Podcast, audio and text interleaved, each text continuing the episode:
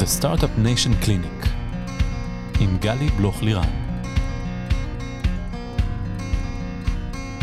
היי, כאן גלי בלוך לירן, וברוכים הבאים ל Startup Nation Clinic, המרחב שבו אנחנו הולכים לדבר על ההיבטים הפנימיים והמנטליים של המסע היזמי. כולם מדברים על ה roller coaster הזה שכרוך בלהיות יזם, משהו שמדמה את ה sequence של מאניה דיפרסיה קצת. איך הם מרגישים היי מטורף כשהם מקבלים איזה term sheet, ואיך מרגישים נפילה עצומה כשלקוח פתאום מוותר על עסקה. והכל לפעמים קורה בטווח של חצי שעה, עשר פעמים ביום, ככה ממש משוגע.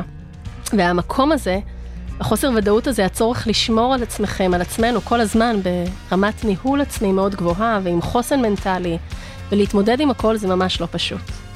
בכל פרק אני אשוחח עם יזמים, משקיעים, יועצים, פסיכולוגים ואנשים מהתחום, במטרה לתת מקום ללייר הנוסף הזה שפחות מדברים אותו בקול רם. מה עובר עלינו מבפנים בתוך רכבת ההרים הזו של עולם הסטארט-אפים. יזמים, יזמיות, משקיעים, משקיעות, מנכ"לים ופאונדרים, וגם במטרה לחלוק עמכם קצת עצות וכלים שיסייעו לכם לייצר פוקוס, בהירות וחוסן מנטלי כדי להיות יזמים מאוזנים שטוב להם. Uh, היום איתי כאן uh, יובל אבני. היי יובל. היי. איזה כיף שבאת. תודה רבה שהזמנת. אז uh, יובל הוא ה managing general partner של Crescendo Venture Partners, כירורג, מנכ"ל לשעבר של הסטארט-אפ Beta O2, לשעבר שותף בקרן ההון סיכון גיזה, ויש עוד מלא כותרות, נכון? אבל אלה המרכזיות? המרכזיות. כן. יש עוד איזה משהו שאתה רוצה להגיד על עצמך שככה לא הצגתי בטייטלים בהתחלה? נעבור על זה תוך כדי. תוך כדי תנועה. מעולה. אז חשבתי שהיום אה, נדבר קצת על אה, פחד וקולות פנימיים כאלה שמנהלים אותנו, וקבלת החלטות. הולך? מעולה. מעולה. אז אולי תיקח אותנו פשוט ככה לתחילת סיפור החיים שלך, הקריירה, איפה שתבחר ככה להתחיל. אה, חווית את עולם היזמות מהמון היבטים, ופשוט נתגלגל קצת. בסדר, קודם כל אני חושב שפחד זה מילה מאוד נכונה לי להתחיל איתה, כי אני מאמין שכולנו בסופו של דבר עסוקים בלנהל פחד. לאורך כל החיים שלנו אנחנו מנהלים פחד וקבלת ההחלטות שלנו מותנית מהפחד הזה. ולכן אני מאוד אשמח לתת את, ה... את הזווית שלי בתור פחדן מקצועי. פחדן מקצועי, איזה מגניב. כן. איפה, אז... איפה הכרת, איפה פגשת פחד? פגשתי פחד, או, מגיל מאוד צעיר פגשתי פחד. למשל, היינו ילדים, היינו מטיילים הרבה בארץ, היינו מגיעים, נגיד, ליהודיה יש קפיצה כזאת שקופצים שם, חברים שלי היו קופצים עוד פעם ועוד פעם ועוד פעם ועוד פעם, היו נהנים מהאדרנלין של הקפיצה, אני הייתי עומד למעלה רועד לגמרי, אבל תמיד הייתי קופץ פעם אחת. פעם אחת זה מספיק, כי האדרנלין לא עושה לי את הכיף, אבל עצם זה שידעתי שפחדתי, אבל הצלחתי. התמודדת. וזה מוטו שלקחתי איתי הלאה, שהפחד לא ייעלם, פחד is here to stay, עכשיו אני צריך ללמוד להשתמש בפחד ולא לתת לו בעצם בסופו של דבר להפריע לי. וזה ליווה, ליווה אותי לאורך החיים. פחד כמנוע צמיחה כזה. פחד, כן, כי אני חושב שכולנו מפחדים. ויש איזו אמרה, אנחנו גדלנו על השיר והעיקר לא לפחד כלל, אני חושב שזה ההטייה, זה ה fake news הכי גדול שיכול להיות. כי אתה לא יכול לא לפחד, ואז אנשים הרבה פעמים מגיעים למצב שהם רוצים לקבל איזו החלטה או לעשות משהו, והם אומרים, אני אחכה שהפחד יעבור, ואז אני אעשה את זה. אבל הפחד לא עובר. ואז אנחנו מגיעים לעולם ההימנעות. אני חושב שאם יש משהו שמאפיין יזמים, זה היכולת שלהם אה, להתמודד עם הפחד הזה. אני לא חושב שאפשר להעלים אותו, אני חושב שאפשר לנטרל אותו, ואפשר להתמודד איתו. אני חושב שאם יש משהו שמאפיין הרבה מהיזמים, זה היכולת שלהם להתמודד עם הפחד. זה בעצם לראות אותו, להכיר בו, לתת לו מקום, ולראות איך רוקדים עם, ה... איך רוקדים עם הדבר הזה. כן, אני חושב שאם אתה נותן לו מקום ומכיר בו, ובמידה מסוימת אפילו מלטף אותו, הוא הופך להיות אנושי, הוא הופך להיות ממשהו מיתי וגדול ומפחיד, למשהו שהוא אנושי ובר אחיזה, הוא מקבל ממדים אמיתיים, ואז אפשר להתמודד איתו. זה קצת כמו לבוא מול צוק ולהסתכל ולהגיד, אוי, אני צריך להגיע למעלה, איך אני עושה את זה, אבל פתאום להסתכל ולהגיד, רגע, פה יש מדרגה, פה יש מדרגה, פה יש מדרגה. אתה פורט את זה ופתאום אפשר לטפס. אז בדיוק מה שאתה אומר, אחד, אחד הכלים לעשות את זה, זה להתחיל לפרק את זה למיני יחידות כאלה, או למיני התמודדויות, ואז ככה לראות כל פעם איך עוד שלב אנחנו מתקדמים, ופתאום גם התמונה נהיית קצת, קצת יותר בהירה. איפה, איפה עוד פגשת ככה פחד בחיים שלך? שאולי שיתק אותך דווקא, או שאולי מנע ממך לעשות דברים ולקח לה זמן? אז כן, זאת אומרת, אה, קודם כל פחד יש בו גם מרכיב פיזי. אני למשל הייתי בקורס טיס.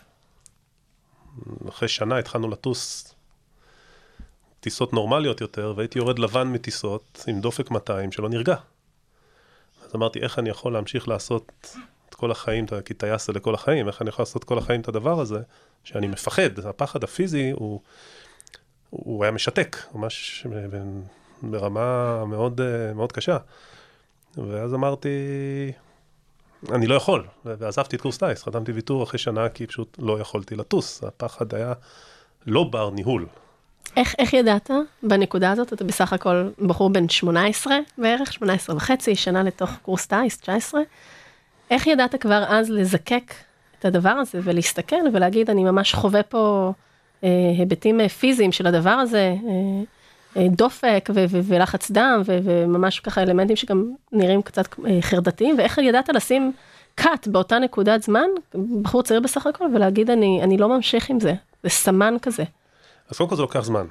אה, זה לא מיד, זה לא מיידי שאתה מרגיש, קודם כל לוקח זמן להבין את זה. אני פעם ראשונה הבנתי את זה בקורס טייס, הטיסות הראשונות הן על פייפרים. כבר אז הבנתי את זה, אבל לא עד הסוף קיבלתי את זה, אפשר להגיד. אה, וכמה חודשים אחר כך של אה, פעילות אחרת שעושים עד שחוזרים לטוס, בעצם כל הזמן זה ישב לי מאחורה, וזה התחיל להגיע למצב שכל כך כבר הפחד הפריע לי ברמה כזאת, שכבר דברים אחרים לא יכולתי לעשות. מה למשל?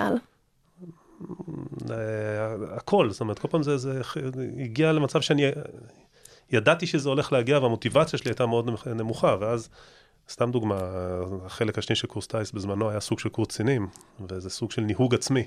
אז הדבר הכי פשוט של ריצת בוקר, לא היה מפקד שהיה בא אומר לנו לעשות ריצת בוקר, צריכים לעשות ריצת בוקר לבד. אני לא הייתי קם לריצת בוקר. למה? כי לא היה לי את המוטיבציה, ואפילו איפשהו רציתי שיתפסו אותי במידה מסוימת, אבל לא היה מי שיתפוס אותי. אה, אבל אתה מבין את הפחד, אתה מרגיש אותו בעיקר, ומדי פעם אפילו עושים תוך כדי קורס צניחה, זה חוזר. זאת אומרת, פתאום הבנתי שהפעולה הפיזית הזאת של החוסר שליטה הפיזי, לי לא עושה טוב ברמה כזאת שאני על זה לא יכול להתגבר. זאת אומרת, זה לא שלא צנחתי וזה לא שלא טסתי, אבל זה לא משהו שאני יכול לעשות כדרך חיים. שזה מעניין, אנחנו נראה את זה גם בהמשך הסיפור שלך, אבל uh, המקום הזה שאתה מרגיש שהוא בעצם, אתה משלם מחירים. שאם אתה ממשיך uh, להיכנע במרכאות לפחד הזה וכן לתת לו להיות נוכח, אתה משלם מחירים משמעותיים אחרים, ואז בעצם אתה בוחר, uh, זהו, אני חותם ויתור, כן, חותם ויתור בקורס טיס, עם כל היוקרה וכל הפרסטיג' ואולי גם הקולות שבאים גם מבפנים וגם מבחוץ של מה אתה מפחד, או מה הסיבות בכלל שאתה עוזב, זה לא שאמרו לך אתה לא טוב בצ'קים, זוז. נכון, זה גם משהו שספציפית אצלי, אני חלמתי להיות טייס, לא ידעתי מה זה אומר, אבל חלמתי להיות טייס. אז uh, גם uh, החלום ושברו, ובעיקר, אפילו בספר מחזור, אני מצויר בתוך מטוס. כן. אז לבוא אל מול כל האנשים הקרובים אליך ולהגיד, תשמעו, אתם זוכרים את החלום הזה שלי? אז זהו שלא. לא קל. ואני חושב שהפחד הזה, למשל, זה פחד שהוא להפך, הוא לא שיתק אותי, הוא דרבן אותי. זאת אומרת, בניגוד לפחד הפיזי, שלא הרגשתי שאני יכול לחיות איתו, עוד פעם, אני יכול לטוס פעם אחת, אני יכול לצנוח פעם אחת, אבל אני לא יכול לחיות איתו, הפחד הזה ממה יגידו, וזה פחד מאוד גדול היה לי, הוא כן היה משהו שהבנתי שאותו אני יכול לנהל, עליו אני יכול להסתכל בתור מדרגות במקום צוק. ולבנות את, ה, את המקום הזה שאני יכול, אני, בסופו של דבר מהפחד הזה, לא להגיד אני כישלון, ולא להגיד אוי אוי אוי, איך החלום שלי נשבר, אלא להפך, להבין שאני יכול לעשות משהו טוב אחר. וזה באמת אה, איפשהו, ככה, ככה יתרגם גם לחיים האמיתיים. אז אתה בעצם מחדד את ההבדל של להפריד לא להסתכל על הפחד כאיזשהו משהו אחד שחור ענק, אלא באמת אה, לזקק מה, מה מרכיב שם את הפחד הזה, בין אם זה פחד נגיד אה, פיזי וכל האלמנטים הפיזיים שדיברת עליהם, איך שהרגשת, וההתמודדות אפילו עם הטיסה באופן פיזי, לבין הפחד של מה יגידו עליי, שזה באמת הרגשת שאתה יכול יותר לנהל את הדבר הזה. ולהתמודד, יש לך מספיק ככה עוצמות פנימיות כדי להצליח להתמודד עם הדבר הזה, וזה גם, זה יעבור, זה מסוג הדברים שהם... כן, אתה, אתה לאט לאט מתחיל לבנות לעצמך כלים שבמשך השנים שכללתי אותם, על, על להרגיש את הפחד, אוקיי, עכשיו אני מבין שאני מפחד, אוקיי, מה הלאה? ועכשיו אתה סט של כלים, אחד הדברים הראשוניים שאינסטינקטיבית קרה, אבל בראייה לאחור זה, זה כלי. זה, זה לא להגיד, אני לא מפחד, או אה, להתעלם, אלא להפך, לקחת ונקרא לזה לחבק את הפחד, אה, לשיים אותו. לתת לו לגמרי שם ומקום ולהגיד אני מפחד, בוא נבין ממה אני מפחד. בוא, בוא, בוא נפרוט את זה למרכיבי הפחד, מה אתה מפחד פה בכלל? מה אמא תגיד? אמא אוהבת אותך בכל מקרה. מה החברים יגידו? לא רוצה להגיד לאיפה שילכו. זאת אומרת, לאט לאט אה, לפרוט את זה. ואז להגיע בעצם לרכיבים הכי קטנים ש... שאיתם אנחנו יכולים להתמודד, ואנחנו רואים שהם לא שד כזה גדול. בדיוק, ואז כבר בסופו פתאום, של דבר. ואז זה כבר משהו שהוא, אתה אומר, אוקיי, הפחד, בסופו של יום, מה פה כל הזה, שאני לא אהיה גיבור גדול בעיני עצמי, אז אני יכול למצוא משהו אחר שאני עדיין אסתכל על עצמי בתור גיבור גדול, ואני אוכל לחיות עם זה. תגיד, ופסט פורוורד, 30 שנה, 20 שנה קדימה, לא נסגיר את הגיל שלך. אם אנחנו רגע מסתכלים בחזרה על אותה החלטה שקיבלת לעזוב את קורס טיס, ואתה מסתכל ככה קדימה, על, ותכף נדבר על הדרך שהתווית והחיים והבחירות שעשית, איפה זה פוגש אותך היום? אתה עוד חושב על זה לפעמים בראייה לאחור? קודם כל אני חושב על זה, כן. אה, אם יש משהו שיש לי זה זיכרון טוב, ואז אתה נזכר בכל הרגעים האלה, כולל התחושות. אה, אני מאוד שמח שאני לא, אבל אני גם מאוד שמח שעזבתי. אני חושב שהנקודה היחידה שאני מסתכל היום ואני אומר, אם הייתי עושה את זה קצת אחרת, אני חושב שכמות הייסורים שעברתי מהפייפרים עד ההחלטה, אחר כך זה בצוקיות, לעזוב, אה, אולי היא, עם הכלים שיש לי היום, 30 שנה קדימה, אני מסתכל על זה בתור איזה, עוד פעם, עבדתי אינסטינקטיבית יותר מאשר uh, כל דבר, אז אולי בדיעבד. התחלתי למנוע מעצמי חצי שנה של איסורים, חצי שנה של uh, התלבטות, התחבטות, ומקום שהייתי פחות גם, גם טוב uh, לעצמי וגם לסביבה, זאת אומרת, הייתי לא במקום טוב. אתה יודע, אני אוהבת uh, משחקי מילים בעברית, ככה על כל מיני אותיות, ודיברת על ייסורים, וייסורים, בעצם יש בהם גם המון המון איסורים.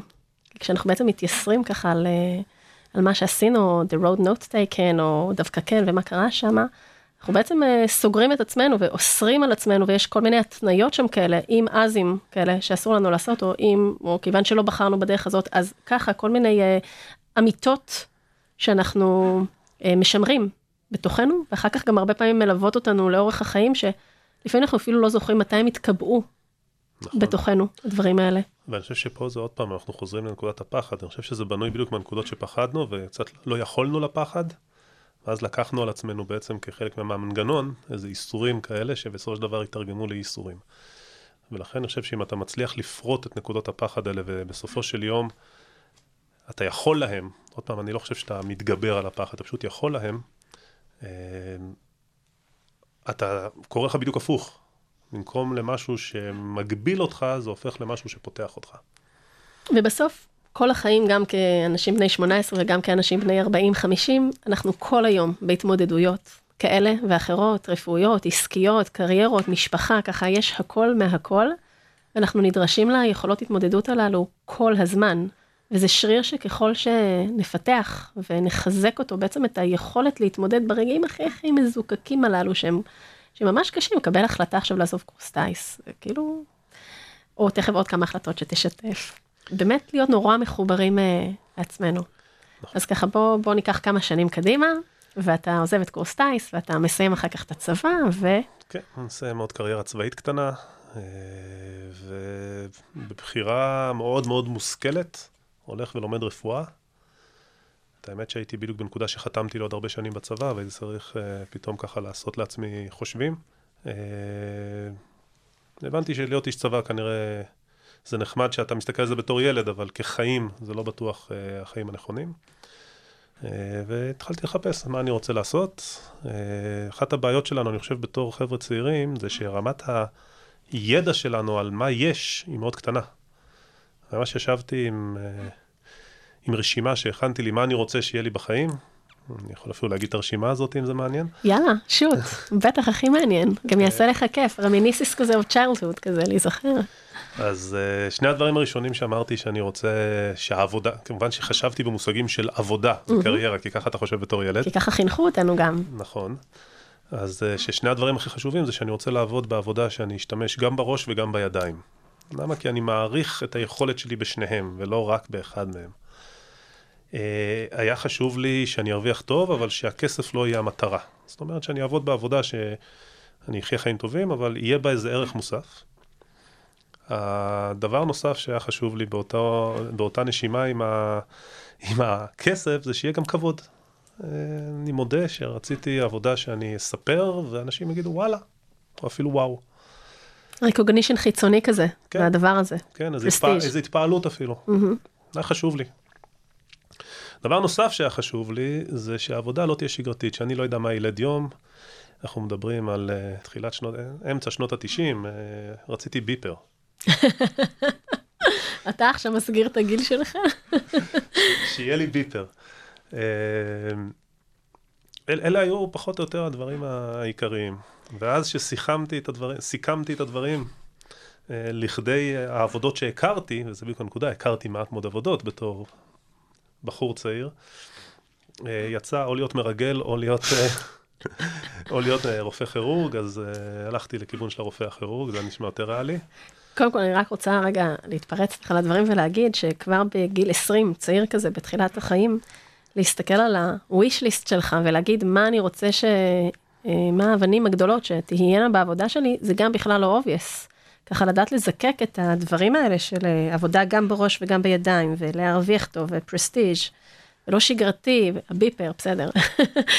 זה באמת אה, להסתכל בצורה שהיא מאוד בוגרת, בגיל שהוא יחסית צעיר, שגם הרבה פעמים אנחנו די אבודים בשלב הזה, ולהגיד מה האבנים הגדולות שצריכות להיות שם. אז פה אני כן נותן הרבה קרדיט לצבא. אני חושב שהצבא נתן לי כלים, שני כלים מאוד מאוד חשובים. אחד, הוא ביגר אותי מאוד מאוד מהר. בסופו של דבר הייתי מעל חמש שנים בצבא, קצת פחות משש. אה, ו- ונתן לי, כחלק מהבגרות, נתן לי אחריות, ו- אבל הוא נתן לי עוד משהו, נתן לי תחושת מסוגלות. ושני הדברים האלה, של איזו הסתכלות בוגרת, אבל מצד שני גם מסוגלות, ואז אתה יכול להסתכל על מה שאתה חושב בפנים, ולא להתעלם מזה. אני חושב שאם עוד פעם, אני מנסה כן לקפוץ קצת לעולם היזמי, כי זה מטרתנו פה. אחת הבעיות של יזמים, זה יזם טוב מסוגל להסתכל נוכחה על מה עומד מולו, כי מצד אחד הוא אופטימיסט מאוד גדול שהוא יצליח, מצד שני הוא חייב להסתכל בצורה מאוד מאוד מאוד ריאלית על מה המשימה. בעיקר אני קורא לזה הפוטנציאל. אם בא אליי יזם היום בתור משקיע ואומר לי, אני הולך להקים חברה של מיליארדים, אבל הרעיון שלו לא יכול להתרגם ל... והוא לא מסוגל לראות את זה, כי מבחינתו זה הרעיון הכי טוב על אדמות, זה לא משנה אם אני אשקיע או לא, הוא לא יצליח. חסר לו מרכיב מאוד מאוד מאוד בסיסי, זה הריאל אופטימיזם הזה. ואני חושב שפה הצבא נותן כלי מאוד מאוד גדול, אה, בעיקר אם אתה יצאת בתחושות של אה, מסוגלות מהצבא. אז אתה מדבר פה על דבר והיפוכו טיפה. זאת אומרת, מצד אחד אפיקסי הזה, התחושת המסוגלות שלנו, שאנחנו באמת ככה יכולים זה שריר סופר חשוב, ובטח ליזמים אני מסכימה איתך מאוד. ובכלל, אני חושבת כאנשים, כי זה, זו המוטיבציה הפנימית שלנו, וזו האמונה הפנימית שלנו, לא אמונה בדבר, אמונה בעצמנו, ביכולת שלנו. מצד אחד, בטח יזמים צריכים שזה יהיה משהו מאוד מאוד חזק. מצד שני, איזשהו כאילו כוח אה, חיצוני, גם שתהיה לנו יכולת הסתכלות אה, נכוחה ונכונה על, על המציאות. לא להתאהב ברעיונות שלנו, יותר מדי. זאת אומרת שהתחושת מסוגלות לא בטעות אה, אה, תאפיל. אז זה לא אובר מסוגלות, בדיוק. אבל גם לא אנדר מסוגלות. נכון. אנחנו צריכים להבין מה המסוגלות שלנו. זאת אומרת, תחושת מסוגלות זה לא בהכרח אני סופרמן, אני יכול לעשות הכל, אלא אני יודע מה אני יכול לעשות ומה אני לא יכול לעשות, כמו אני ידעתי שלהיות שחקן כדורגל מקצועני, אני לא יכול להיות.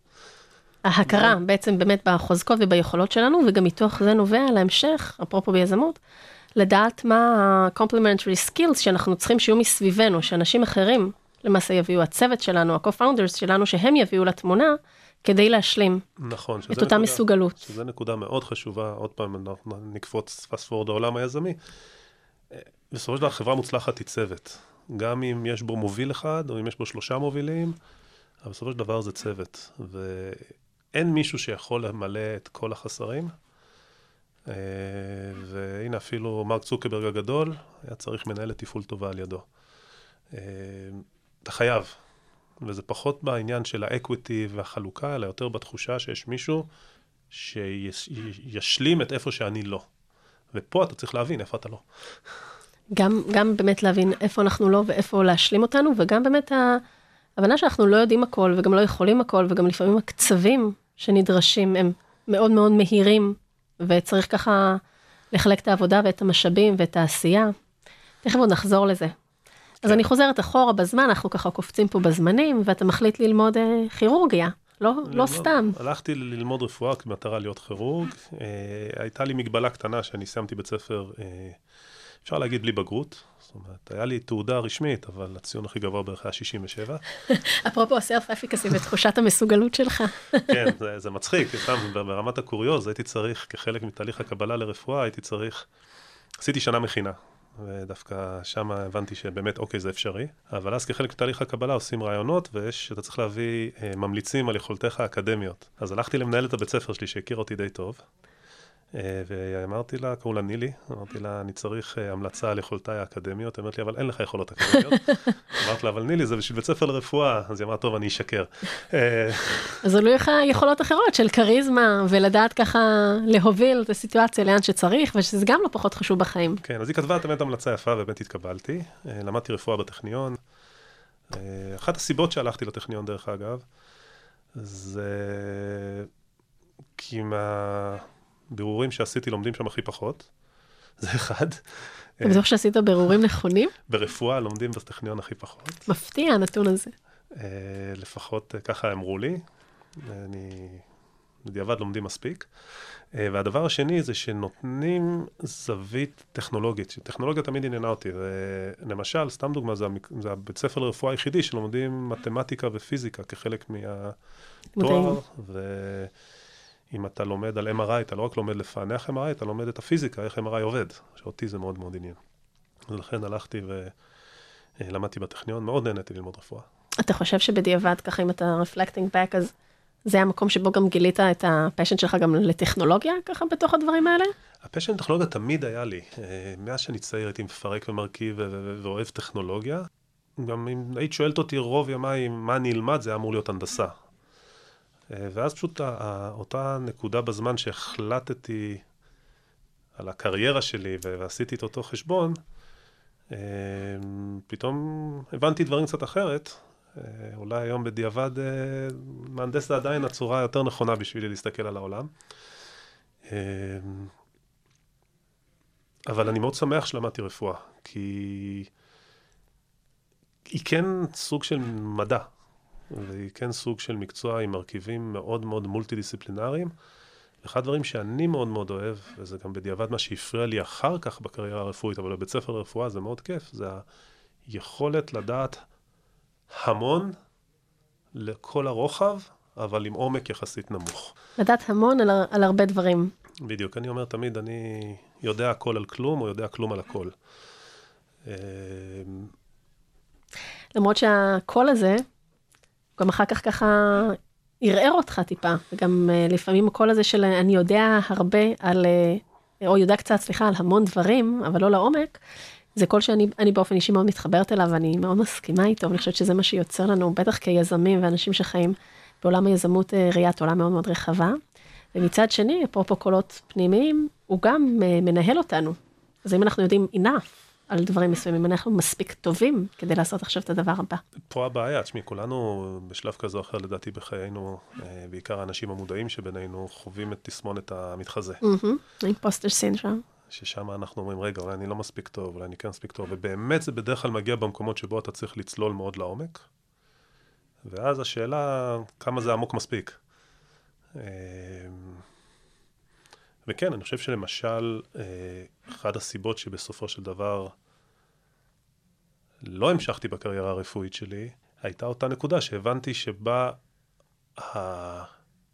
היכולת שלי להתקדם ולהיות טוב במה שאני עושה, כרוכה בצמצום תחומי העניין שלי. למשהו מאוד מאוד מזוקק. משהו אבל... מאוד מזוקק, מאוד עמוק, וברמת דיוק אה, הבנתית מאוד מאוד מאוד מאוד גבוהה. אבל שם זה נשאר. אבל שם זה נשאר, ו- ושם הבנתי גם שהאימפוסטר סינדרום עליי בנקודה הזאת יהיה מאוד מאוד חזק. כי תמיד יהיה לי, בגלל הרצון שלי להיות מאוד טוב במה שאני עושה, יגרום לי תמיד להרגיש שאם אפילו אם אני הפרופסור, אני עדיין לא יודע מספיק ולכן אני מתחזה. אני רוצה להחזיר אותך בזמן, ל... היית בערך ארבע שנים כירורג, נכון? אה, סיימתי בית ספר רפואה והתחלתי להתמחות בכירורגיה ועשיתי ארבע שנים של קליניקה, כן. אז איך מקבלים החלטה כזו? אפרופו קבלת החלטות, זה משהו שמלווה אותנו בכל חיינו כל הזמן, להחליט שאתה עוזב, אתה זונח, אולי לכרגע, אולי לתמיד, אין לדעת, אבל אתה זונח אה, משהו שלמדת והשקעת ברפואה ובטכניון וארבע שנים, ואימא כבר נורא מבסוטה, נכון? ו... כן. אל עבר הלא נודע, כי, כי לא ידעת גם בדיוק מה הולך לקרות שם אחר כך. אה, קודם כל נכון. אה, אני חושב שפה זה היה התמצית האולטימטיבית של מנגנון קבלת ההחלטות. לא, אני, אני חושב שאת יודעת, אני, אני אקח איזה אנלוגיה רפואית. בשמחה. כולנו מכירים חום, וחום בעצם זה פעולה של הגוף כדי להתמודד עם דלקת. בדרך כלל דלקת ממזהם, אבל לא בהכרח. אה, ובעצם, תחשבי על זה, הגוף מייצר מחלה כדי להתגבר על מחלה אחרת. ולמשל, אחד הדברים שכולנו מנסים לעשות, ברגע שיש לנו חום, מה הדבר הראשון שאת עושה אם לילד שלך יש חום? אקמול, לא נובימולי. מורידה את החום, שזה טעות מספר אחת, כי בעצם הגוף מייצר מנגנון כדי לעזור לו.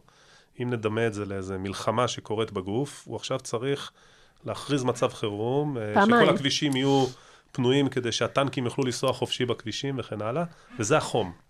ומה שאנחנו עושים, אנחנו נותנים בעצם כדור שמוריד את החום ובעצם מפריע לגוף להתמודד עם מה שבשבילו... אז אני טוען שפחד הוא המנגנון הנפשי שלנו, שהוא האקוויוולנט לחום. זאת אומרת, הוא שומר עלינו. הוא, הפחד שאנחנו מרגישים אל מול החלטה, הוא בעצם אה, מנגנון טבעי ואמיתי ונכון, כדי לאפשר לנו לקבל, אם נדע לנהל אותו נכון, לקבל את ההחלטה הנכונה. ואני, מה שיכול, אני חושב שזה, כמו שחום למחלה, זה פחד להחלטה. ממש אפשר למצוא את ההגבלה הזאת. אה, ולכן, אני חושב שמצאתי את עצמי, בוא נקרא ככה, כבר מספיק בוגר מצד אחד, כדי באמת לעבור איזה תהליך שהוא יותר מושכל ופחות אינטואיטיבי, של קבלת החלטה מה אני עושה הלאה. זאת אומרת, אתה אומר שבשלב הזה, בעוד שבעבר דיברנו על העזיבה של קורס טיס, זו הייתה החלטה מג'ורית בעבר, עכשיו פסט פורוורד, אנחנו הולכים לעזוב את מקצוע רפואה כירורגיה, אני בהחלטה מושכלת. החלטה כן, שאני זז מההיבטים הרגשיים, למרות שכמובן שהם שמה, אבל אני בעיקר מנתח את זה ממקום שהוא מושכל, החלטה רציונלית. נכון, ו- וגם פה היה נקודה שיש את ה... אתה צובר תסכולים. אני חושב שעוד פעם, אחד הדברים, הכלים שלנו להתגב... לקבל החלטה מג'ורית, זה לצבור מספיק תסכולים כדי שיש איזו נקודה בזמן שהיא מתהפכת. הפחד הוא נשאר, אבל אם קודם היה פחד לעזוב, יש איזו נקודה בזמן שפתאום הפחד הופך להיות פחד להישאר. זה בעצם התגובתיות שלנו לאותו דבר. אם יש לנו יכולת אה, אה, סיבולת מסוימת של הדבר הזה, up to a certain point, וזה ממשיך וממשיך, ויש לנו זה, באיזשהו שלב, או שנהיית אדישות, ואז אנשים נתקעים במקומות, או בתהליכים, או בגירושים, או במערכות יחסים, או בעבודות שלא טוב להם, כי הם נהיים אדישים. או שיש איזה היפוך באותה נכון, נקודה, ואז צריך הפחד, לעשות מעשה. בדיוק, הפחד מתחלף בעצם, אתה עדיין מפחד, אבל עכשיו פתאום הפחד, אני הרגשתי שהפחד, צברתי הרבה תסכולים, אני חושב שבערך שנה, שנתיים לתוך המקצוע, אה, התחילו להפריע לי דברים. התחיל להיות לי בסופו של דבר אה, תחושות שאותה רשימה שהייתה לי אז, אני לא, קודם כל לא בטוח שזו אותה רשימה שעשיתי בגיל 24 היא נכונה היום בגיל 30 ומשהו. אה, שאתה כבר אבא והכל, פתאום הקבלת דברים נראית אחרת. אז דבר ראשון, אה, אני חושב שסט הערכים שעל סמכם אתה מקבל החלטה משתנה לך עם הזמן, אין מה לעשות. או שהוא משתנה, או שאותו ערך, הספקטרום שלו, זה זאת אומרת בתוכו ערך יש, שלו. נכון, נכון, התמהיל של הדברים האלה. אבל אתה מקבל החלטה שהיא לצורך העניין, משהו שיכולת לקבל בגיל 24, הייתה הכי נכונה לגיל 24, היא כבר לא נכונה לגיל 32, 33, או איפה שאתה לא נמצא. זה אחד, זאת אומרת, התחלתי להרגיש שדברים שבעקבותם קיבלתי את ההחלטה להיות רופא, פתאום כבר לא מחזיקים, מחזיקים מים אותו דבר. דבר שני, אתה, יש חיים מסוימים שאתה חי, ואתה מרגיש איזה יכולות שלך אתה ממצה, ואיזה יכולות לא, ואיזה דברים עושים לך טוב, ואיזה דברים לא. ואתה מתחיל לצבור תסכולים. והיית תוך כדי בשיחות עם עצמך על הדבר הזה? כן. עם מודעות כזאת, כי אני עכשיו, אנחנו משוחחים ואתה עם המון מודעות לדרך שאתה עובר ולאיך שאתה מרגיש, זה משהו שכבר אז השריר הזה היה חזק בתוכך, להתבונן פנימה? אז קודם כל הוא היה תמיד חזק, אבל uh, הוא, הוא, אתה מאמן אותו. ובגלל זה אמרתי, בניגוד נגיד לקורס טיס ועוד החלטות שהיה לי קטנות שלא עברנו עליהן, אבל uh, בניגוד ל, ל, למקום שם, שהרבה מהם היו הרבה יותר אינסטינקטיביות, פה ההחלטה הייתה מושכלת, אבל כן מאוד רגשית. זאת אומרת, כן, לא, לא, לא ניתקתי את הרגש, אבל כן הייתי במודעות מאוד מאוד גבוהה, ועם הסתכלות, אוקיי, מה... ואני זוכר ש, ש, שאחד הדברים שזה זה, זה תהליך, זה לא נקודה. אז יש את הנקודה הראשונה שבה אה, אתה פשוט מוצא את עצמך מתלונן כל הזמן. עד נקודה מסוימת ש, שישבתי עם חבר רופא, ואשתי אמרה לי, תשמעו, או שתפסיקו להתלונן, או שתעזבו. כאילו, אי אפשר ככה יותר. זאת אומרת, תסמין ההתלוננות, הקיטורים, תסמין כן. הקיטורים. אז מבחינתי זה פתאום משהו שהדליק לי, רגע, אני, אני רציתי את זה כל כך, ואני מתלונן כל הזמן. וחלק מהאינטנסיביות של להיות בעיקר רופא כירורג, זה שאין לך שנייה, את השנייה הזאת באמת לחשוב ולחוות. אתה, אתה עובד הרבה על אוטומט. ואז גם הרבה מהחוויות, אתה אומר, אוקיי, טוב, זה בגלל שאני בהתמחות, טוב, זה בגלל שלא ישנתי. כל מיני הסברים כאלה. אתה נותן לך הסברים, למה לא טוב לך, אבל בעצם, בסופו של דבר, שאמרתי, רגע, עם ההסברים, בוא תשים לב מה משותף לכל ההסברים האלה, שאתה נותן לעצמך למה אתה מתלונן, ולמה לא טוב לך, ולמה זה, זה המקצוע. אני, אני משתמשת רגע בסיפור שלך ככה, על הקבלת החלטה הזו, והרבה פעמים עם יזמים, אה, יש, יש, יש שאלה כזאת שאני ככה אוהבת אה, לשאול אותם ולדבר איתם, זה ה... CEO what או CEO y, שהם הרבה פעמים לא חשבו מראש לעומק, עד הסוף, כי זה באמת, כמו שאמרת בהתחלה, אנחנו לא תמיד יודעים, אין לנו את כל המידע בידיים, מה זה בכלל אומר להיות יזם או להיות מנכ"ל של סטארט-אפ, מה הדרך הזאת אומרת, ולא ערים מספיק אה, לכל הדברים שיש שם ולכל המחירים. וכשאני אומרת מחירים זה לא בהכרח מחירים פיננסיים, זה גם מחירים פיננסיים הרבה פעמים, אבל הרבה מחירים רגשיים ושל זמן, ושל חוסר ודאות, ושל איזונים, ושלא לא ערים בכלל לכל הדבר הזה, ואז פתאום, פתאום זה מגיע, פתאום נורא קשה להתמודד עם זה. אני חושב שזה יותר מזה, אני חושב שביזמות ספציפית, יש, יש, אה, יש עוד נקודה ספציפית, זה שאתה חייב איזה בלנס אבל, כי אם אתה תהיה יותר מדי בצד המושכל והמודע, בינינו, אם, אם אני חושב שאפילו אם תיקחי עוד פעם את היזמים הכי מצליחים, ותגידי להם מראש מה מצפה להם, אני חושב שרובם בסוף לא ייקחו את המקצוע הזה. על מה שהם עברו. זאת אומרת, אם הייתי יודע, אבל לכן אתה צריך, בגלל זה אתה צריך איזה, איזה בלנס מסוים בין איזה, אה, להיות קצת מפגר. לטמון את הראש. מה שנקרא מפגר אבל אופטימי, אה, מצד אחד, ומצד שני כן להיות אבל מאוד עם רגליים על הקרקע, מאוד מודע. זה בלנס לא קל. ודבר נוסף, אתה כל הזמן, אנחנו עושים איזו הגבלה מסוימת בין יזם למנכ"ל. אני חושב שקודם כל צריך להבדיל בין הדברים. יזם ומנכ"ל, גם אם היזם הוא במקרה מנכ"ל, זה לא בהכרח אותו דבר. אה, ודבר נוסף, לא כל יזם צריך להיות מנכ"ל. בעיקר אם אנחנו מדברים על צוות, לא יכול להיות שכולם יהיו מנכ"לים. לגמרי. בוא, אני מסכימה איתך מאוד, בוא תיתן רגע את ההבחנה שלך על הדבר הזה, ההבדלים המשמעותיים שבין יזם ומנכ"ל, ובדרך כלל מתוך הצוות אחד מהם מתמנה להיות מנכ"ל, לא תמיד, לפעמים גם יש חילופים אחר כך, נכון, שמעדיפים לא להגיע לזה, חושב, אבל... נכון, אז קודם כל מנכ"ל בהגדרה, הוא צריך ראייה מאוד מאוד רחבה, הוא צריך אחריות מאוד מאוד גבוהה על מה שקורה, והוא, הרבה פעמים, צריך בעצם להיות ה-sound of reason סביב המערכת. עכשיו, פה זה בעיה, כי הרבה פעמים יזם, כמו שאמרנו, יש לו איזו אופטימיות שממנה הוא בכלל יצא לדרך, איזה, איזה, איזה vision מסוים. ולכן יש איזו התנגדות פנימית בין התפקיד המנכ"ל, שאמור להיות המבוגר האחראי, ומי שבסופו של דבר מקבל החלטות. ואני חושב שאין תפקיד שהוא יותר אה, חסר ביקורת מאשר מנכ"ל סטארט-אפ. אמיתית, אתה יכול לעשות מה שאתה רוצה. מצד שני, הביקורת תגיע, זאת אומרת, גם מהעובדים שלך, גם מהמשקיעים שלך, גם אה, מהשוק, גם אם נכון, תפעל נכון. לא נכון, תקבל איתותים. אז נכון, אז אולי המילה להיות ביקורת, את צודקת, חסר בקרה. כן, חסר בקרה, שיש המון כוח בידיים, שאפשר לעשות המון. קבלת ההחלטות, אין כמעט מישהו שמסוגל לקבל החלטות בעצמו, בלי באמת צורך לאשרר את ההחלטות שלו. אפילו ראש הממשלה, יש בקרה הרבה יותר גדולה על קבלת ההחלטות שלו. זה בעצם דרגות חופש. דרגת חופש מאוד מאוד גבוהה בקבלת ההחלטות, ולכן צריך להיות מישהו עם יכולת אחראית מאוד מאוד מאוד מאוד גבוהה. אה, ופה יש איזו התנגשות פנימית בין היכולת של להיות איש חזון, ולכן...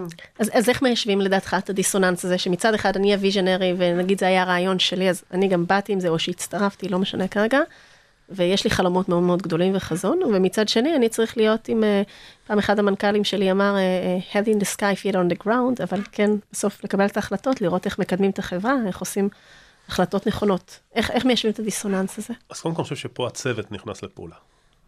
אם אתה בונה את הצוות נכון, ואם למשל אתה המנכ"ל עדיין גם הוויזיוניר, אז האיש הטכני שמלווה אותך צריך להיות מישהו שמסוגל להוריד אותך ולהגיד לך, שמע, זה אי אפשר. זה אי אפשר, אי אפשר לעשות, זה מה לעשות. זה אחד, או הפוך, זאת אומרת, אם הוויזיונר הוא מישהו שלא מסוגל עד הסוף לש... ל... ל... ל... ליישב את ה vision, הוא חייב לחיות את ה vision, יהיה לו מאוד מאוד קשה להיות מנכ"ל, ולכן צריך אולי מישהו אחר מהצוות שיהיה המנכ"ל, כי הוא יש לו את היכולת לעשות הפוך בדיוק לאותו visioner, להגיד לו, תשמע, בוא, אי אפשר לעשות את זה טכנולוגית, או אי אפשר כלכלית, או עסקית זה לא נכון. זאת אומרת, חייבים את ה balance הזה, ואני חושב שהדרך הכי נכונה לעשות balance זה דרך צוות, כי מאוד מאוד קשה פנימית לעשות את ה balance הזה. אה, אז אני חושב שהמקום הזה של אה, יזם, מנכ"ל, אנחנו, אני חושב שלענייננו פה יותר נכון לדבר על עולם היזמות, מאשר על עולם המנכ"לות, כי יש מנכ"לים מקצועיים שהם לא יזמים. ואני חושב שיש לא מעט חברות שאפילו היה נכון להביא את אותו מנכ"ל מקצועי, ויש חברות שלא נכון, זאת אומרת, אה, והרבה יותר חשוב זה העולם היזמי, איך אתה, אני חושב שאם אנחנו מדברים פה על הצד הנפשי, האתגרים הנפשיים של יזם הם שונים לגמרי משל מנכ"ל, וגם אם הוא, היזם הוא מנכ"ל, הוא קודם כל יזם. גם בעוד שלהיות מנכ"ל, יש איזו תורה סדורה יחסית, איך ממנכ"לים חברות, איזה דוחות צריך לעשות, מה הפאט שצריך ללכת בכל מיני דברים, למי צריך לדווח וכולי, איך מנהלים וכולי וכולי. אז יזמות, גם, גם לזה יש הרבה playbooks והרבה ככה ספרים איך לעשות את זה וכולי, אבל עדיין המנעד שם הוא כל כך רחב וזה כל כך משתנה בהתאם לתעשייה ול vertical ולטכנולוגיה ולאיזה DNA אתה מביא פנימה, וזה ככה נורא, כל אחד צריך למצוא את הפס שלו בתוך הדבר הזה. והמרכיב הנפשי פה באמת הרבה יותר חשוב. איך אתה, אני חוזרת רגע, עזבת את הכירורגיה, וקיבלת את ההחלטה הזאת, והיו שם קולות שניהלו אותך, נכון? אותו... אז עוד פעם, אני, אני בין הנקודה שהתחלתי להרגיש לא טוב, הנקודה שעזבתי, אני חושב שעברו בערך שנתיים-שלוש. ובאמת, מה שהרגשתי, את, את נקודת התפנית מה הייתה נקודת התפנית, אתה זוכר? תיקח אותנו לשם. אני זוכר ספציפית, כי לי הפריעו מספר דברים ברפואה, ואני יכול למקסם אותם לכדי ההבנה שהסתכלתי על החיים של הרופאים הבכירים, ולא מצאתי רופא אחד שבאמת רציתי את החיים שלו. זאת אומרת, עשית לעצמך סוג של אה, modeling כזה, והסתכלת, ואמרת, אני לא בוחר מפה. זה לא איך שאני רואה את חיי. זה לא איך שאני רואה את חיי, והיה לי המון תסכולים סביב זה, וצברתי הרבה תסכולים. עכשיו, חלק מהתסכולים של רופא ספציפית מתחלקים לשניים. העבודה שלך מול הצוות, שהיא דווקא בתור מי שהגיע מהצבא, מיחידות קטנות ומיוחדות, הקולגיאליות הייתה משהו שהתחנכתי עליו. ופתאום אתה מגיע לעולם הרפואי, והקולגיאליות ממך והלאה. זאת אומרת, כל אדם לאדם, אין עבודת צוות אמיתית, להפך, אה, תחרות מאוד מאוד גדולה ברמה האישית. אה, כולל שמחה לאיד על, על חוסר יכולת של אחרים או אי הצלחה של אחרים. ומצד שני, יש לך את ההתמודדות מול המטופלים, ששם יש המון תסכולים ו- ופחדים, ו- ואתה רואה כאב וקושי של אחרים, ולפעמים אתה גרמת לזה, לפעמים אתה טעית. גם התכונות שנדרשות לשני האספקטים האלה הם ככה שונים, בעוד שבחלק הראשון זה ככה הישגיות וחתירה למשימה ודבקות במשימה וכולי, בצד השני אתה מדבר המון על אמפתיה ורגישות נכון. והכלה. ולכן יש בעיניי לפחות מעט מאוד נגיד רופאים שהם בראש הפירמידה, כמו מנהלי בתי חולים, כל שכן מנהלי מחלקות, שהם באמת בהגדרה רופאים טובים בצד הטיפולי, הלא מקצועי של לתת תרופה, אלא איך אני מקבל את החולה. ופה, זו הנקודה, אז אמרתי, אני לא רוצה את החיים, ודבר נוסף, אני רגיל, עוד פעם אמרתי, אם הכן הישגיות שלי זה להגיע למערכת ולשאוף להיות בראש המערכת, או אחד הטובים במערכת, והרגשתי שהנושא הזה של ההתמקצעות, ואותן תכונות שדיברנו כדי להיות בראש הפירמידה, כדי להיות מנהל מחלקה, מה אתה צריך להוציא, איזה רמת תחרותית אתה צריך להוציא, איזה קולגיאליות אתה צריך להוציא מעצמך, אמרתי, זה לא אני. ואז מהתסכולים האלה, הרבה חוויות יומיומיות הופכות להיות תסכולים הרבה יותר גדולים. אצלי ספציפית, הנקודה שבה אמרתי enough is enough, היא אירוע ש- שאולי מאוד דרמטי אם אני אספר אותו, אבל הוא, הוא עוד אירוע בחיי רופא. אה, הייתי תורן, בשנה רביעית אתה כבר מחזיק מיון לבד, זאת אומרת, בעצם בלילה אתה הכירורג הכי בכיר בבית חולים. אה, הגיעה מטופלת עם חסימת מעיים, לא אלאה אתכם, אבל חסימת מעיים זה באמת אחת הקטסטרופות הכי גדולות שיש בעולם הכירורגיה. אה, אתה חייב להיכנס, אנחנו קוראים לזה על ההיסטור, חייב להיכנס לפתיחת בטן חוקרת. שאתה לא יודע מה אתה הולך למצוא, זה ממש... סע. Uh, התקשרתי לכונן שבמקרה מנהל המחלקה, אמרתי לו, סיפרתי לו את המקרה, זו הייתה בחורה הודית, צעירה, הודית uh, אמיתית, לא, לא קוצ'ינית, אלא מישהי שעשתה פוסט-דוקטורט בטכניון. והוא אומר לי, תפתח, תראה מה קורה, ותתקשר, תגיד לי אם נוכל צריך לבוא. אז uh, התחלתי את הניתוח, פתחתי את הבטן, ראיתי שם באמת מה שלא ראיתי בחיים שלי, גושים ונוזלים ו... ו... לא זיהיתי אנטומיה, לא כלום, אני מתקשר ואומר לו, תגיע, הוא אומר לי, עזוב, אם אתה לא מזהה שום דבר וזה כזו קטסטרופה, הוא ויתר. תשאיר סטומה, סטומה זה להשאיר שקית, רק בעצם כדי לפתוח את חסימת המים ולא לטפל במה שיש לה שם, ותברח. באלה המילים, תשאיר סטומה ותברח. וואו. שבעצם הוא אומר, תוותר. בחורה בת 30, צעירה, אה, ואני לא כך הסכמתי לקבל את, ה, את, ה, את הלוותר הזה. אה, היה איתי תורן חוץ, שעשה, בעצם היה סוג של הרופא מתחתיי, למרות שהוא היה מישהו מאוד מאוד מנוסה מרוסיה. היה איש בן 60 באותו זמן, משהו כזה. אומר לי, זה שחפת של הבטן. אני אומר לו, מה שחפת של הבטן? בספר זה שורה אחת אפילו, זה אין דבר כזה, זה נעלם מהעולם. לא, זה שחפת של הבטן. אני הייתי רופא בסיביר בבית, בבית כלא, זה שחפת של הבטן. כוחו של ניסיון. מתקשר עוד פעם למנהל מחלקה, אני אומר לו, תשמע, זה שחפת של הבטן. לא רוצה להגיד לכם איזה קללות הוא אמר לי באותו זמן, אבל את הצרחות שמעו בכל הבית חולים, כי זה חלק מהתרבות, זה לצרוח ולצעוק ולא לכבד, ולא לנהל דיון, ולא לנסות להבין. הפחדה וכוח. ויש ספר, ואתה צריך ללכת לפי הספר, אם יש רק שורה אחת בספר, זה לא יכול להיות שזה זה. וזה התרבות, היא, היא, היא תרבות של הצבא הפרוסי במאה ה-18. אה, ואמר לי, תז... עוד פעם, שים סטומה ותברח, וחסר לך שלא. אבל פה, יש נקודה אחריות שלי בתור רופא, הייתה שאוקיי, ואז אני אומר, אם, רק צריכים להבין, אם זה באמת שחפת של הבטן, נותנים אנטיביוטיקה וזה עובר.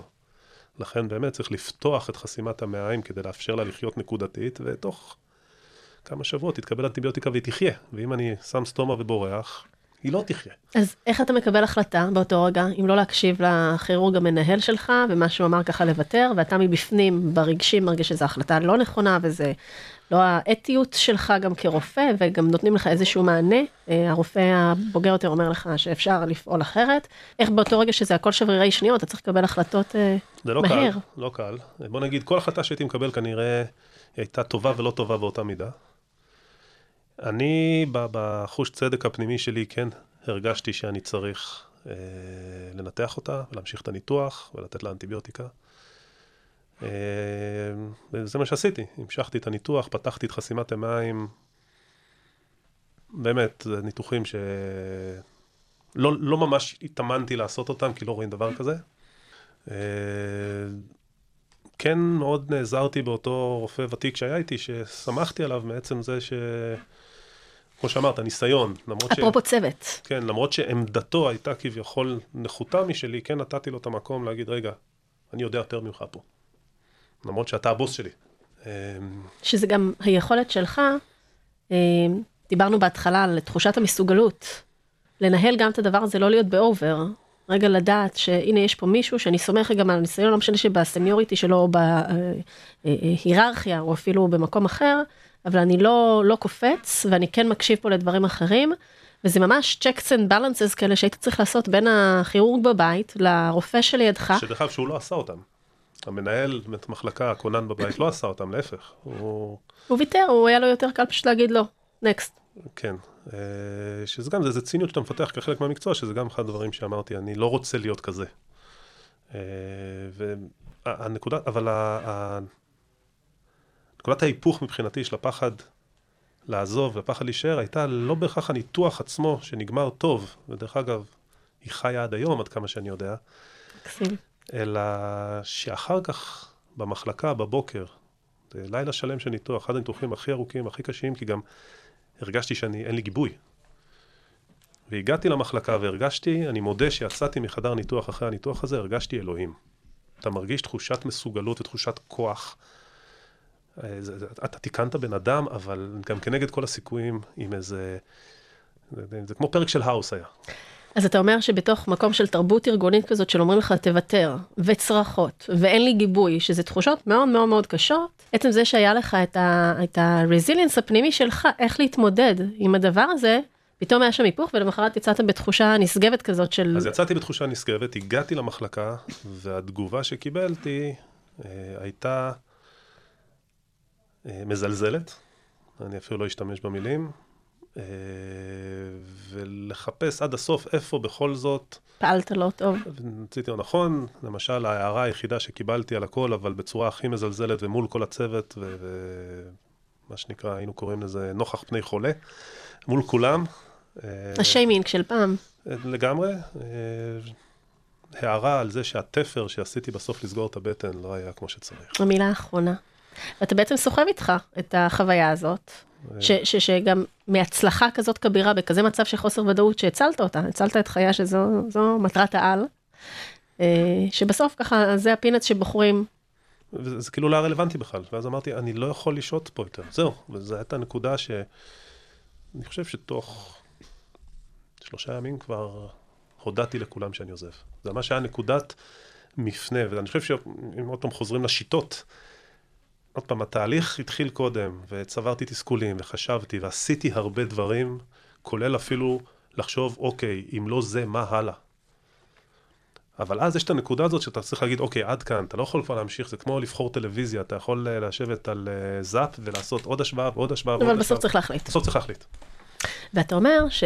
וזה הטייק שאני כן רוצה לקחת מפה, שאחד הדברים המשמעותיים, שבעצם כוננו את תחושת השבר הזאת, את נקודת המפנה הזו, זה בכלל עניין של אה, יחסים, של מערכת יחסים, של תקשורת, של culture, שבעצם היה לכם שם במיון. כי אם הרופא הזה היה בדינמיקה אחרת איתך, בתקשורת אחרת איתך, קשוב יותר, אמפתי יותר, בודק איתך יותר את הדברים, אז כנראה שכל הסיטואציה הזו הייתה מתנהלת אחרת. אה, יכול להיות עדיין שהיית עוזב, זה לא קשור, היו דברים אחרים, כי זה כנראה כבר תסס מספיק מתחת לפני השטח, אבל... נכון, אז זו הייתה נקודה, מה שנקרא הקש ששבר את גב הגמל, תמיד יבוא הקש הזה, אבל מה שחשוב זה ש... להכיר גם בקש הזה, זאת אומרת צריך איזה נקודה מסוימת, אתה צובר ציטקולין, צובר ציטקולין, זו נקודה כזאת ממש כמו, זה כמו אה, מזרון ים, שאתה צף ואתה מישהו נותן מכה ואתה בשלב מסוים מתהפך. ו... ואתה לוקח איתך את המקום הזה של להבין כמה, כמה סביבת עבודה היא מאוד מאוד חשובה. ואני רוצה רגע לעשות עוד fast forward ככה אל המקום הזה, ש... שפתאום אתה מוצא את עצמך בדבר הבא שלך, אה, שותף בקרן הון סיכון. נכון. שאני מניחה שאפשר שם לדבר על הרבה דברים שקשורים לקלצ'ר ולתחושות וליחסים, כי זה בעצם הבסיס של כל הדבר הזה. תשמעי, אנחנו כולנו, איפה שלא נעבוד, אם נהיה שומרים בקניון ואם נהיה ראש ממשלה, כולנו עובדים בסופו של דבר במערכת שהיא חברתית. ואני חושב שהבסיס החברתי הזה הוא ה-make or break. לא רק של אם אתה רוצה להישאר בעבודה, אלא של עצם המשימה שתצליח. אה, וזה נכון, וזה לא משנה כרגע אם זה בית חולים, או אם זה קרן הון סיכון, או אם זה סטארט-אפ. אה, ספציפית במקרה שלי, אה, כן, הגעתי לקרן הון סיכון, שאחד המאפיינים שלה היה, ואני חושב שאם יש משהו שמאפיין בכלל את עולם ההון סיכון, זה באמת אנשים שהם מוכשרים, ידענים, ומכאן נגזר אגו מאוד מאוד גדול. וגם שם הקולגיאליות היא לא, בוא נגיד, הדבר המצטיין אפילו בתוך שותפויות טובות. אה, ובאמת הגעתי לשותפות שבה הנושא הקולוגיאלי לא היה מהמצטיינים. אבל יש פה הבדל מאוד מאוד גדול. בעולם ההון סיכון, אם הקולגה שלי קולגיאלי איתי או לא, זה יקבע עד כמה נעים לי או לא, אבל זה לא ישפיע באופן ישיר על איכות העבודה שלי. לעומת זה, במקום כמו חדר ניתוח, עולם קולגיאלי כן משפיע על, מקור, על איכות העבודה. משפיע על חיי אדם גם, בסופו של דבר. שמזה אבל... נגזר פה מקרה איכות העבודה שלי. כן, אבל אתה יודע, אפשר לקחת חיי אדם ל... It's a matter of life or death, אבל חיי אדם זה גם ביומיום שלנו. איך אנחנו חווים את היומיום שלנו, איך טוב לנו. לא חייבים להגיע למקרים הקיצוניים של זהו, כאילו פה זה נגמר, אלא מה, מה, מה, מה אנחנו לוקחים איתנו ביום יום כשאנחנו באים לעבודה, כמה נעים לנו, כמה טוב לנו. נכון. והקול וה, הזה שאתה מביא לפה, שאני מאוד מעריכה גם את האומץ שלך להגיד את זה, אה, כי לא כל אחד גם יבוא וישתף ויגיד, הנה אני הייתי משקיע ועבדתי בקרן הון סיכון ותקופת זמן ארוכה, ונושאים של אגו ונושאים של אה, חוסר קולגיאליות באו לידי ביטוי שם, ותכף אם תרצה תשתף על עוד דברים, אבל אה, זה גם נורא חשוב ככה לדבר את הדברים האלה בקול רם, א', כי זה קורה בעוד מקומות, וב', כי גם בצד השני יש אנשים, זאת אומרת, זה גם יכול לקרות בין השותפים ובין התפ... בעלי תפקידים, נקרא לזה, בתוך הקרן, וזה גם יכול להקרין החוצה כלפי היזמים שבאים לשם. הדבר הזה מאוד משפיע על ההתנהלות. נכון, אני קודם כל אני חושב שאני רק אשלים משהו קטן שהוא קשור למה שאת אומרת, אבל הוא חשוב עוד פעם מהצד של חברה, אם אני יזם ואני מסתכל מהצד של חברה. אז ברפואה זה כאילו מאוד קל להגיד, אוקיי, לא יעבוד כמו שצריך, הבן אדם ימות, לא שכולם מתים כך מהר, אבל מאוד קל להגיד שם. אבל גם בחברה, יש משימות שעוד פעם, אם אני, אם אני אשווה בקרן, אם לא נעים לי, איכות המשימה שהיא השקעה, לא בהכרח תיפגע. יכול להיות שאני לא ייהנה ואני צריך לדבר עם השותפים שלי ולגרום לסביבת עבודה נעימה יותר. לפעמים מצליח, לפעמים לא. אבל בסטארט-אפ אני חושב שזה יותר דומה קצת לעולם אופי, זאת אומרת, היכולת הצלחה, כי סטארט-אפ הוא גם אה, חברה מאוד שבירה. בניגוד לחברות גדולות, שאוקיי, שני סמנכ"לים לא מסתדרים אחד שני, שלא ידברו. כן. אחד עם השני, לא קרה כלום. סטארט-אפ לא יכול להרשות לעצמו דבר כזה. אה, בעיקר לא סטארט-אפ צעיר. ולכן הנושא הזה של ניהול ה matrix האנושי הוא, הוא מאוד מאוד חשוב. אה, וזה אתגר מאוד מאוד גדול, ואני חושב שפה, אם נחזור רגע להשוואה בין מנכ"ל ליזם, אחת התכונות שבעיניי מנכ"ל צריך, כל אחד, אני אלך טיפה אחורה, כל אחד מאיתנו, אני חושב שיש לו, באנגלית קוראים לזה what makes you tick. Mm-hmm. יש דברים שגורמים לך להנאה ואושר, ויש דברים שאתה יכול לעשות הכי טוב בעולם, אבל הם לא ממלאים אותך. מנכ"ל, כדי שהוא יהיה מנכ"ל טוב, הכוח אדם, העושר של כוח האדם, היעילות של כוח האדם, ההרמוניה של כוח האדם, צריכה למלא אותו. אני, אני הייתי מנכ"ל גם, וגיליתי שנושא הזה של העושר של כוח האדם וההרמוניה שלו ועד כמה הם עושים את זה טוב ועד כמה הצוות יעיל וזה, גם אם אני עשיתי את זה טכנית וגרמתי לזה לקרות, ההצלחה שם לא מילתה אותי. לא הרגשתי מלא כאשר הצלחתי. ולעומת זה שעשיתי פעילות של פיתוח עסקי, או גיוס בשביל אותו סטארט-אפ, וזה הצליח, הרגשתי מלא. זאת אומרת, מה שמילא אותי, what makes me tick, זה היה שונה, ואני ארשה פה לספר על מישהו שהוא כמובן הרבה יותר מוצלח ממני, ואני מרשה לעצמי לקרוא לו ידיד שלי, אייל ולדמן, באתי לבקר אותו, מלאנוקס כבר הייתה איזה אלפי עובדים, והוא רק הלך איתי מהמעלית עד המשרד שלו, הוא הספיק לברר על, על כל עובד, מה קורה איתו, למה, ואתה רואה את האושר בעיניים שלו רק מהשיחה הזאת עם העובד, ואני אמרתי, אני לא כזה. איך הוא מושפע? אתה מתאר מהעמוד הארגוני, מאיך שאנשים חשו. כן, והוא... איך זה מילא אותו. איך זה מילא אותו. קודם כל זה מקסים, אני, מאוד מסכימה עם זה, ואני גם חושבת שהיכולת אה, לעשות לעצמנו אה, אה, ככה אינטרוספקציה ורפלקציה פנימית, ולשאול באמת את עצמנו what makes a stick, ו- ולהיות כנים עם התשובות, כי לפעמים אנחנו מונעים מטייטלים של להיות טייס, או להיות אה, כירורג, או להיות אה, משקיע, או להיות מנכ"ל, או כל מיני טייטלים כאלה ואחרים. אבל בעצם האסנס של הדבר הזה הוא לא מה שמפעיל אותנו מבפנים, ואנחנו הרבה פעמים שבויים בתוך הכותרות, הטייטלים האלה, בתוך ההגדרות הללו, וצריך אה, המון אומץ. אתה מתאר שהיית המנכ"ל של אה, בית האוטו, נכון, והיית שם ארבע שנים, ולבוא ולהגיד, אוקיי, גם את זה ניסיתי, וזה גם לא בשבילי, והסיבות הן ככה וככה וככה, ועשיתי את זה טוב, אבל זה לא בשבילי, ואני רוצה לזוז מהמקום הזה קדימה. עכשיו, זה לא קרה אחרי יום-יומיים. לא, פה זה גם היה דרך אגב, ספציפית בית אור 2 שהגעתי, זו הייתה חברה שאני לא הייתי יזם שלה, הצטרפתי בתור מנכ"ל מקצועי אה, לחברה שהייתה על סף סגירה אחרי שנגעה בשמיים ואחר כך התרסקה לרצפה. אה, ואמרתי לאותו משקיע שהביא אותי, שאני בא לשנתיים, אה, נשארתי ארבע. זאת אומרת, ידעתי מראש שמטרתי שמה היא, היא לעזור לחברה למצוא מחדש את המוג'ו שלה. כי אני חושב שבאמת להיות מנכ"ל סטארט-אפ, אם, אם אתה לא יזם, זה מאוד מאוד קשה, ואני חושב שבאמת מנכ"לים מקצועיים שורדים פחות, אבל הם עוברים מתפקיד לתפקיד כי זה מקצוענות. אני אישית הבנתי שהמקצוע שלי זה להיות משקיע, והיכולת... and that what makes me tick. ו... מה אתה אוהב בלהיות משקיע? שבעצם זה, אתה עכשיו בכובע השני שלך כמשקיע. נכון, אבל בהבדל קטן, בניגוד לשותפות הקודמת שהייתי בה מיד אחרי שסיימתי את, ה... את הקליניקה שלי, סיימתי את הצד הרפואי שלי, ישר עברתי לעולם ההון סיכון. אה, ו... והייתי, בסופו של דבר, גם כשהייתי שותף, הייתי שכיר בכיר. אה, המילה שותף היא מילה יפה, אבל כמו שאמרת, טייטל.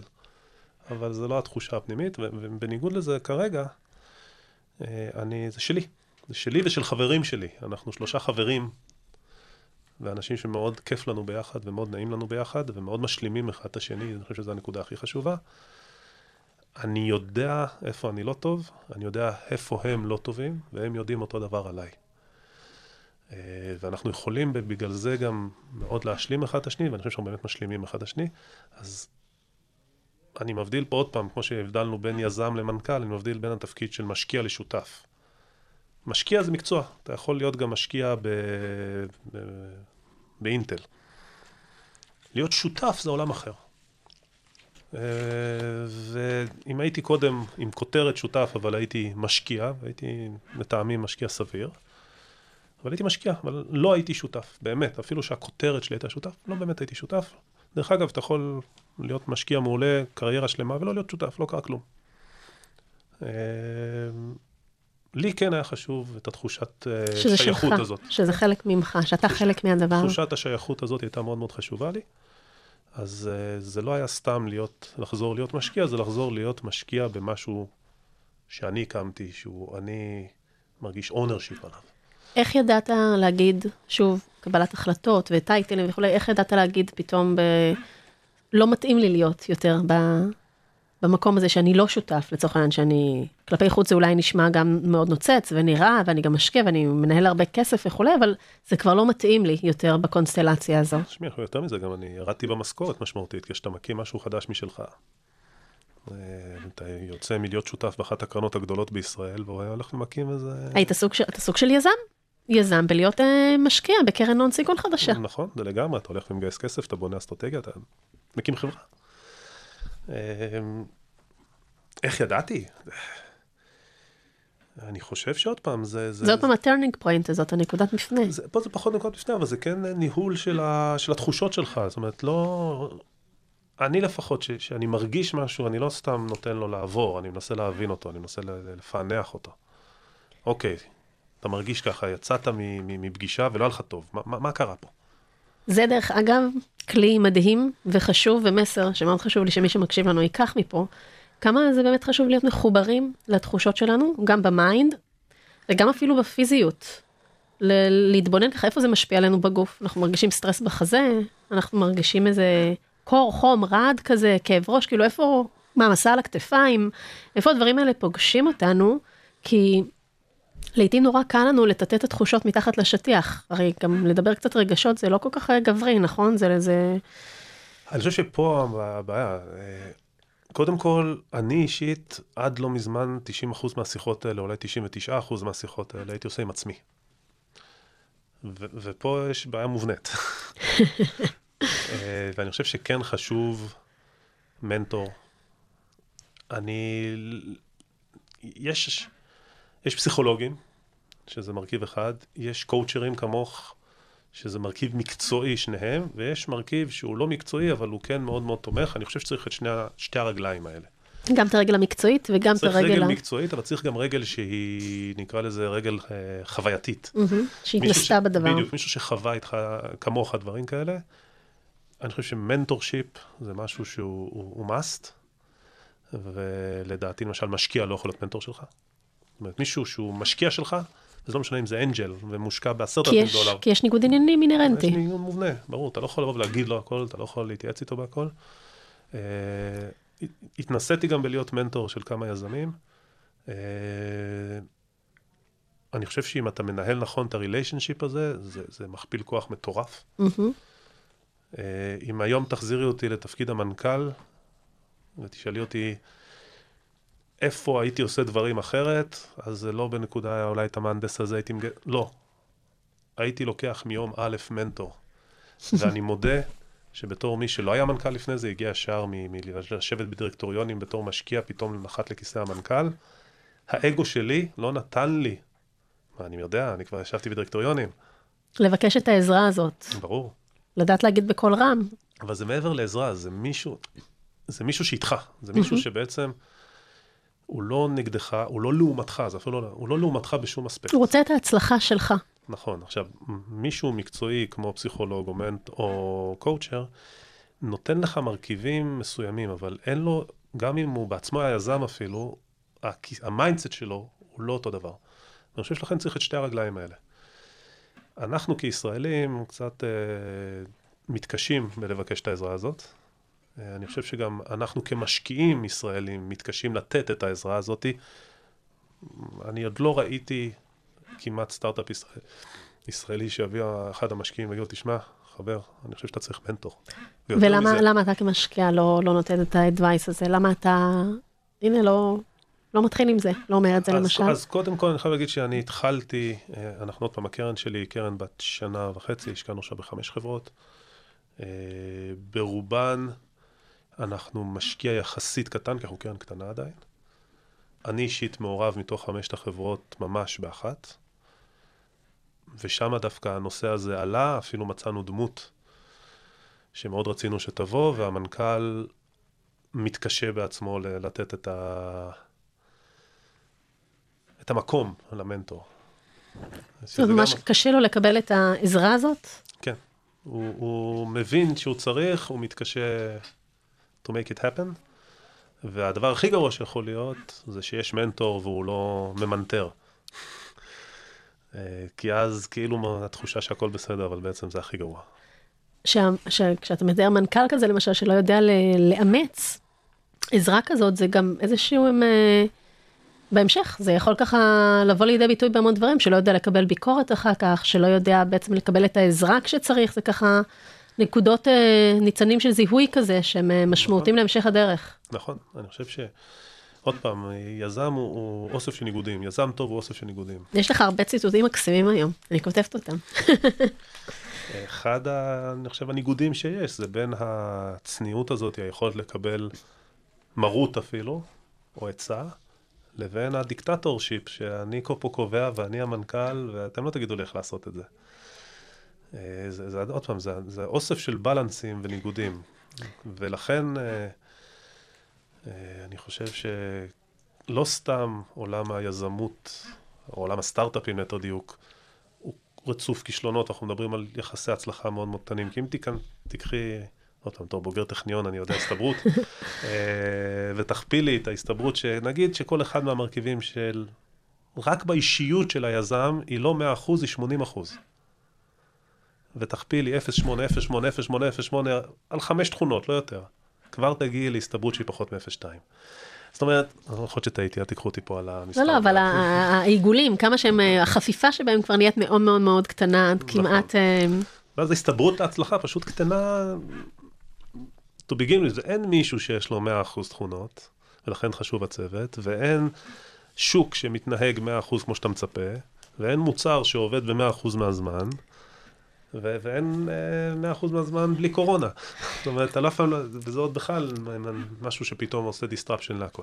אני חושבת שאולי המסר באמת האחרון הזה ככה שנתת על, ה- על הצורך בבלנסים, שזה זה, זה בעיניי המפתח להכל.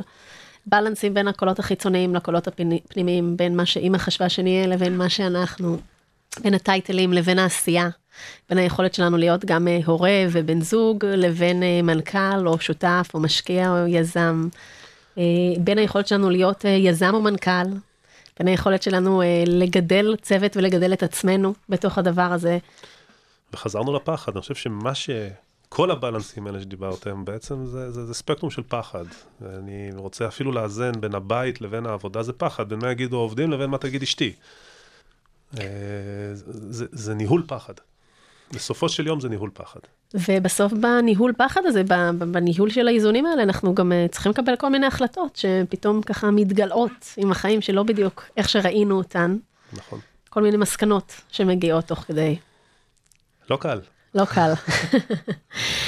אה, יובל, וואו, דיברנו ממש על אה, מלא מלא מלא דברים, אני חושבת שאני יכולה עוד להמשיך לדבר איתך ככה המון על, על פחד ועל קבלת החלטות, מהקפיצה ביהודיה לפתיחת מעיים שעשית שם ככה, שהייתה נקודת המפנה שלך בעזיבה את הכירורגיה למעבר לקרן ולהיות משקיע.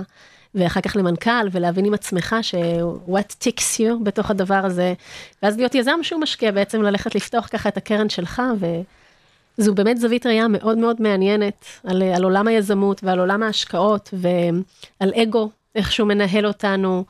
ואני חושבת שבאמת יש המון המון מה לקחת מהסיפור שלך, על איך להסתכל על דברים באותנטיות, ולהיות קשובים לעצמנו. ולהאמין. ולהאמין, להאמין, ממש להאמין אה, הייתה לי אינטראקציה קטנה לפני שהתחלנו את השיחה היום, מישהי פה בחוץ, אה, ואמרתי, זה בדיוק העניין הזה של אמונה בעצמך, זה לא אמונה בדבר, זה לא להאמין בעצמך, במה שאת בוחרת, את לא בדיוק יודעת מה יקרה שם, אבל להאמין בדרך שלך ובאיך שאת עושה את זה, אה, וכן, זה ממש אמונה שמתוכה אנחנו מנהלים את הפחדים שלנו, אה, את כל, ה, את כל הדרך הזאת. יובל, איפה אפשר למצוא אותך? קודם כל, אפשר למצוא אותי אני אתן לכם את המייל שלי, הכי פשוט. קודם כל, האתר שלנו, אנחנו נקראים Crescendo Venture Partners. תעשו חיפוש CRVP. במה אתם משקיעים בעיקר? משקיעים בעולם התוכנה, אה, בשלבים מוקדמים, בלי התמקדות בסקטור ספציפי, מעולם הרפואה ועוד עולם הפינטק והסייבר, אה, אבל שצריך להיות תוכנה, ויחסית בשלבים מוקדמים. אה, אז כאמור, האתר שלנו זה cr מקף אמצעי vp ונקודה קום, והמייל שלי זה יובל את cr מקף אמצעי vp.com. ובלינקדאין יובל אבני. יובל אבני בלינקדאין, יש כמה, תסתכלו. אתה הדוקטור. אני הדוקטור. יופי. פגשתי פעם יובל אבני נוסף, שהוא יזם בתחום הרפואי, שהוא איכשהו פגש אותי, הוא אמר, שנינו יובל אבני, אבל שהוא היפה יותר, אז תזהו שאני הפחות יפה. והומור זה תמיד משהו תמיד חשוב ככה לחיים ולדרך. יובל, תודה רבה, היה ממש ממש כיף לי אה, לדבר איתך, תודה שבאת. למאזינים, אנחנו נשים פסיק עד לפרק הבא. אה, ככה אני גם אומרת ליזמים שלי מסשן לסשן, זה מישהו יקר לימד אותי פעם, אנחנו שמים פסיק, אנחנו לא מפסיקים. אם נהניתם, אני ממש אשמח שתפיצו את הפודקאסט אה, ליזמים ומשקיעים שאתם מאמינים שבאמת אה, יקבלו ממנו ערך וילמדו על ה... מהסיפור של יובל והלאה. ותודה לאולפנים במרכז הבינתחומי שמאפשרים לנו להקליט כאן את כל התוכן המאוד מאוד חשוב הזה. אתם מוזמנים לבקר באתר שלי בגלי-בלוך-לירן.קום ולהשאיר שם את הפרטים שלכם כדי להתעדכן וללמוד עוד על ההיבטים המנטליים של יזמים וגם לעקוב אחריי באפליקציות הפודקאסטים שלכם. שמים פסיק, ניפגש בפרק הבא.